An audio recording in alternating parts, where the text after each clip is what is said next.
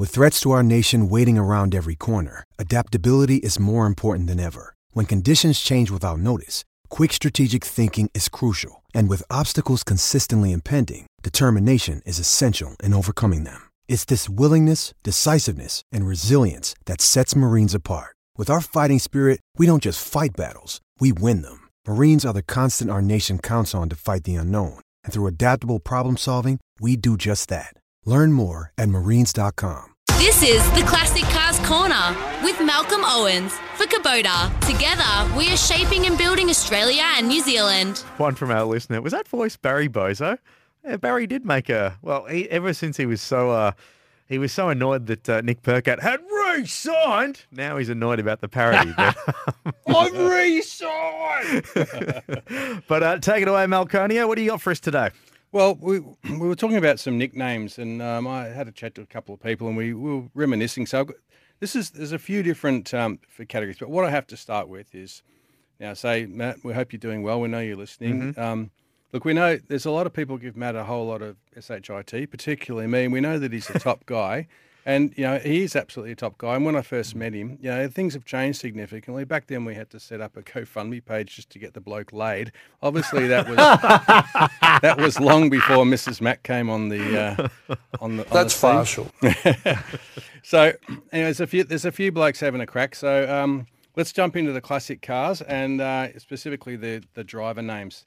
Um, so, some of the nicknames come from memorable stories. Other might be far less um, creative twists of the surname. So, we've got a few categories to, to go through tonight. So, pull on that helmet, tighten those belts, and let's get on with it. So let's start with the king, Peter Brock. A lot of imagination in coming up with the name there, Brocky. Um, I, they also called him um, Peter Perfect, and let's see if anyone knows why he should have been called Whiskers, but I'll just leave that one out there for the moment. Um, moving on, we've got um, Dick Johnson, uh, DJ and Tricky Dicky, and then Steve Junior Johnson. Although Matt told me that that was more of a description of his anatomy than his nickname. Stevie Johnson having a couple of little adult beverages, enjoying the atmosphere. hey, Steve, I also uh, was told by someone who wasn't Matt that um, you used to have a nickname as Custard. Do you know anything about that one? Well, I did. I, I did have a nickname as Custard, and that was probably brought on a bit too much by myself because uh, uh, it was actually.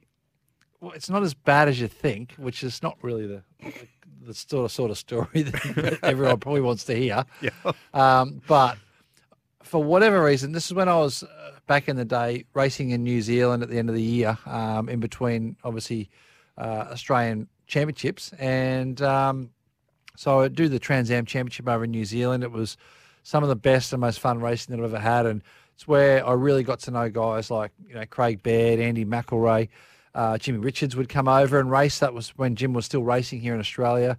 Uh, so it was it was a very very cool time, and I, you know, mum and dad would come over, come and watch them race. Then dad would go back home and uh, and go back to work, but mum would actually stay in New Zealand, and she'd want to party with us. Like we were obviously uh, out Sunday nights and, and through the week, and then you know get the race face on on Thursday for the weekend. So it was some really cool times. Now we were out one night, uh, and with it was actually Andy McElrea who who owns McElrea Racing. It was his his wife was out, and uh, for some reason, I, and I don't really know why, whether it was something to do with dessert or something, I started calling her custard. And uh, and, and this went for yeah, this went for a few weeks, and because we were there for sort of four or five weeks at a time, and uh, and it sort of kind of backfired on me because by the end everyone's calling me custard, and uh, that way. yeah, exactly right. So I'm like, hmm, that hasn't really turned out the best. But as you said, Malcolm, it's better than being called Little Dick. So exactly right. so let's let's move on to the other commentator who uh, I have to say almost begged me not to mention his name, and it's not Matty Mack. He has another name, but I think he needs a new one. So maybe some some people out there on the text lines come up with a couple of uh, racing names for for Matty Mack, and I did promise that I wouldn't tell anyone that it was actually Diva. diva. Moving on, moving Diva. on. Um, Russell, Russell Ingall, the enforcer. This was during his career when he was in Formula Three. On um, he developed a, an aggressive style, cutthroat, kill or be killed kind of driving style. Um, this was coined, coined by a journalist that noted his aggressive trophy or the tree style of racing. Yep. He did say on an interview in Rusty's Garage that he thinks this cost him a few championships and a few wins because he got penalised when he didn't deserve it because he was the enforcer. Mm-hmm. Although the only enforcing I really saw him doing involved trying to run over Mark Skaife at one time. Yep. yeah, that was a that was a highlight. Um, Erebus driver Brody Kostecki is called Bush. Now this is a this is I like this story. He was out with his cousin and uh, Kurt was driving, and they were out at Paul Morris's Norwell Motorplex on the Gold Coast. So Kurt was driving an old Com- a VT Commodore that was going to the wreckers, and said that the brakes were feeling a bit soft. So Brody was in the passenger seat, come around the corner on the main straight about 120 k's an hour in the wet, no brakes. So um, Brody decided to jump out, undid his seatbelt, bailed out. He slid 150 metres up the track and into a bush. And that's why he's called Bush. The name has stuck. He literally, now this is no joke because that thing, and I remember that thing was going off the end of the straight at a rate of knots at, at the Norwell Motorplex and it was wet. So as they're heading towards the trees, um, and if if they really needed to know what to do, they should have spoken to my old man. He's he was the expert at that. They were heading towards the trees, and and Brody's like gone. Oh, this is not. Nah, I'm out. he literally unclipped his seatbelt, opened the door. The thing was still doing probably 90 k's an hour, and leapt out of the car. So anyway, so uh, so Kurt's gone into the bush, and uh, and Brody's sort of half gone in the bush as a passenger on him on the ground himself. He didn't get hurt. I think Kurt hurt himself. I think Kurt even broke a collarbone or something with a seatbelt. But like they went into the bush the right knots and and, and fair damaged the car. uh, and I think I think it was like maybe a day later because it was so soggy and wet out there. And it was it was grass, but it was you know when grass turns to mud when it's so so wet. Um, Brody's I think it was Brody's phone was buried and trenched into the ground like you know 10 centimeters under the grass somewhere in a divot that he ended up going back and finding it was yeah it was it was i don't know i, I wouldn't have the balls to jump out of a car at 90 k's an hour I'd just No, hang who on. I'd bails just out? hang on. Hang on and Brody bails scream. out Brody bails out Uh, it's funny. And Greg on the temper text, your uh, your answer is correct. Well done, Greg. well done. Um, a a few others are more modern ones. Jamie Whincup, J Dub. An interview interview. He said J Dub was short for JW. I think it's got a few more letters, but anyway. Um, Cameron Waters is Camo. Bryce is the Prince of Dar- Darwin. Anton Darwin. gets Stan. Will Brown is Swill. Fabian's always been Fabs. Mark Winterbottom is always Frosty. That's a Frosty, pretty obvious yep. one. And Craig Lowndes was the kid even when he was 50. From when he started, I think he was 16 or something in his first supercars drive, wasn't he? 16 or Yep. 17? Yeah. So, I, I, being an old bloke, and, and unlike uh, Max and others that we interview here that were born on the right side of the uh, the 2000s, us blokes on the other side, um, look back to the day of this of the um, the 70s and 80s, and Steve may be able to help with the origins of a few of these because he raced with a few of those, and a few of these names came from the legendary commentators like Mike Raymond and Evan Green back in the day. Yep. So um, I'll just run through a quick. Stop me if you got a bit of a story on any of them. Tony Longhurst, no baloney Tony. Nope. Marcos Ambrose, the Tavi, Tassie Devil, which he, he had in the US as well. Yep. Paul Morris, the Dude. I just don't know why he's called the Dude. Did, do we know the origins of that? oh, or do i we- think he probably gave that to himself You know, i'm just a dude That's just call me the dude everybody paul would have done that for sure Uh, gentleman Jim Richards, remember him? Good bloke. I remember gentleman Jim, old Jimmy, and, and if you speak to Dad, uh, as much as he's a gentleman on the track, Dad says that is not the case on the track. So he doesn't know where he got the gentleman Jim from when they were speaking about him on track. He says that was definitely not the case. if Jim was behind you, yes, he, you were definitely worried. Uh, Lightning Larry Perkins, and we had uh, Glenn Seton, baby-faced assassin. Yep. Uh, George Fury, Farmer George. And The funny uh, thing is, Cedo now, if you look at him now, he doesn't look any different. He does, That's yeah. probably why he's called the baby face. He doesn't look any different to what he was looking at that in-car camera, chewing on his Chewing drink, drink straw, straw, yeah.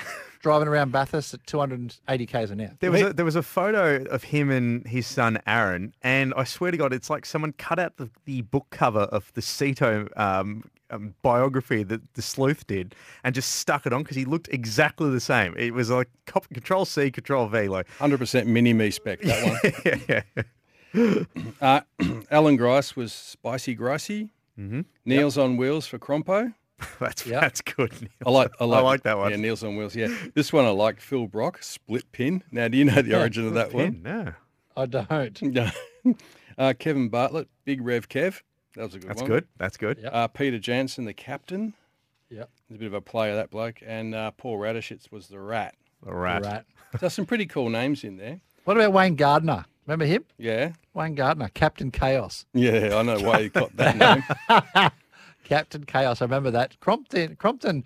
I don't know if he, because he was his teammate back then in the Coke Commodores back then. So I don't know if, if he started that or if it might have been a Mike Raymond, Barry Sheene maybe. I think it could have been yeah, a Barry Barry- Sheene, Bazaar. Sheene Barry is a Sheen moment. Yeah. All right, because this is the classic cars corner, and even though it's about classic cars, let's talk dicks, right? So, what, what's your finger going over there, Nimsy? I'm just I'm just hovering over this mouse just in case. okay, so we have we have Dick Johnson, Tricky Dicky, but there have been a few famous racing dicks. Here's a couple of them, right? Uh, the first one is Dick Passwater. And I'm, I'm not making this stuff up. You can Google it. You can fact check me anytime you like. So the iconic Richard Passwater, known as Tricky Dicky Passwater, was a champion NASCAR driver in the 50s, driving a 1953 Oldsmobile.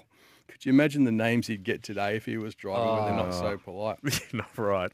So, so these go downhill, Nimsy. So, like the next one, and this is yes, this is actually true. Um, Dick Trickle. Trickle. Dick I was Trickle. going to say, I was going to say Dick Trickle. Dick Trickle, uh, one of the most iconic names in motorsport history, with a long and successful NASCAR career through the 80s and 90s, with uh, more than a thousand short course victories over two days. So the Trickle was uh, was pretty handy. The Trickle was very, very good, wasn't it? and, and don't forget, it was made even more famous by um, Tom Cruise in Days of Thunder. His name in that movie was Cole Trickle. And the reason he had that name Trickle was because he loved the name Dick Trickle. And he's like, I've got to have that name. I want that but name. I'm going to change it slightly. Okay, I'm saving the best Dick for last, and I go. can't and I can't make this up. Dick Seaman. That's not real. It's real.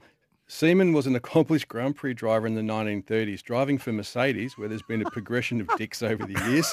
Um, Seaman hit a tree and died during the race in 1936 at 26 years old. Apparently, it was quite messy as the car rolled. Semen everywhere. Um, history has forgotten Dick Seaman due to the fact he was one of the only British drivers to ever compete for Nazi Germany in GP racing because he would have had a long and fruitful life as a meme if he was around today, wouldn't he? Well, Steve's going to need some time to recover because I don't know if you can see him on the camera there, right, Malcolm, but uh, the man's gone and lost his. oh, I was just, oh my God. Because I just, and, and not only that, I was laughing at that, but I'm, I'm crying.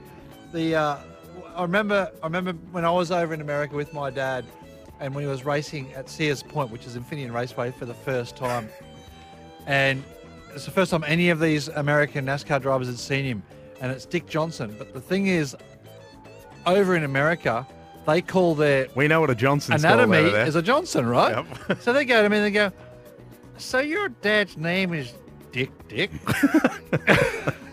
and, I, and I didn't know what to say. And I was a 15-year-old kid. I'm like, "Yep." Are you winding me up, Nimsy? Well, we, we, we're going to have to. I haven't even got to the Formula One drivers yet. Oh, no, we're going to have to take a quick break here. Okay. We've gone down that rabbit hole. Time to, I'm slamming the door shut to the Classic Cars Corner.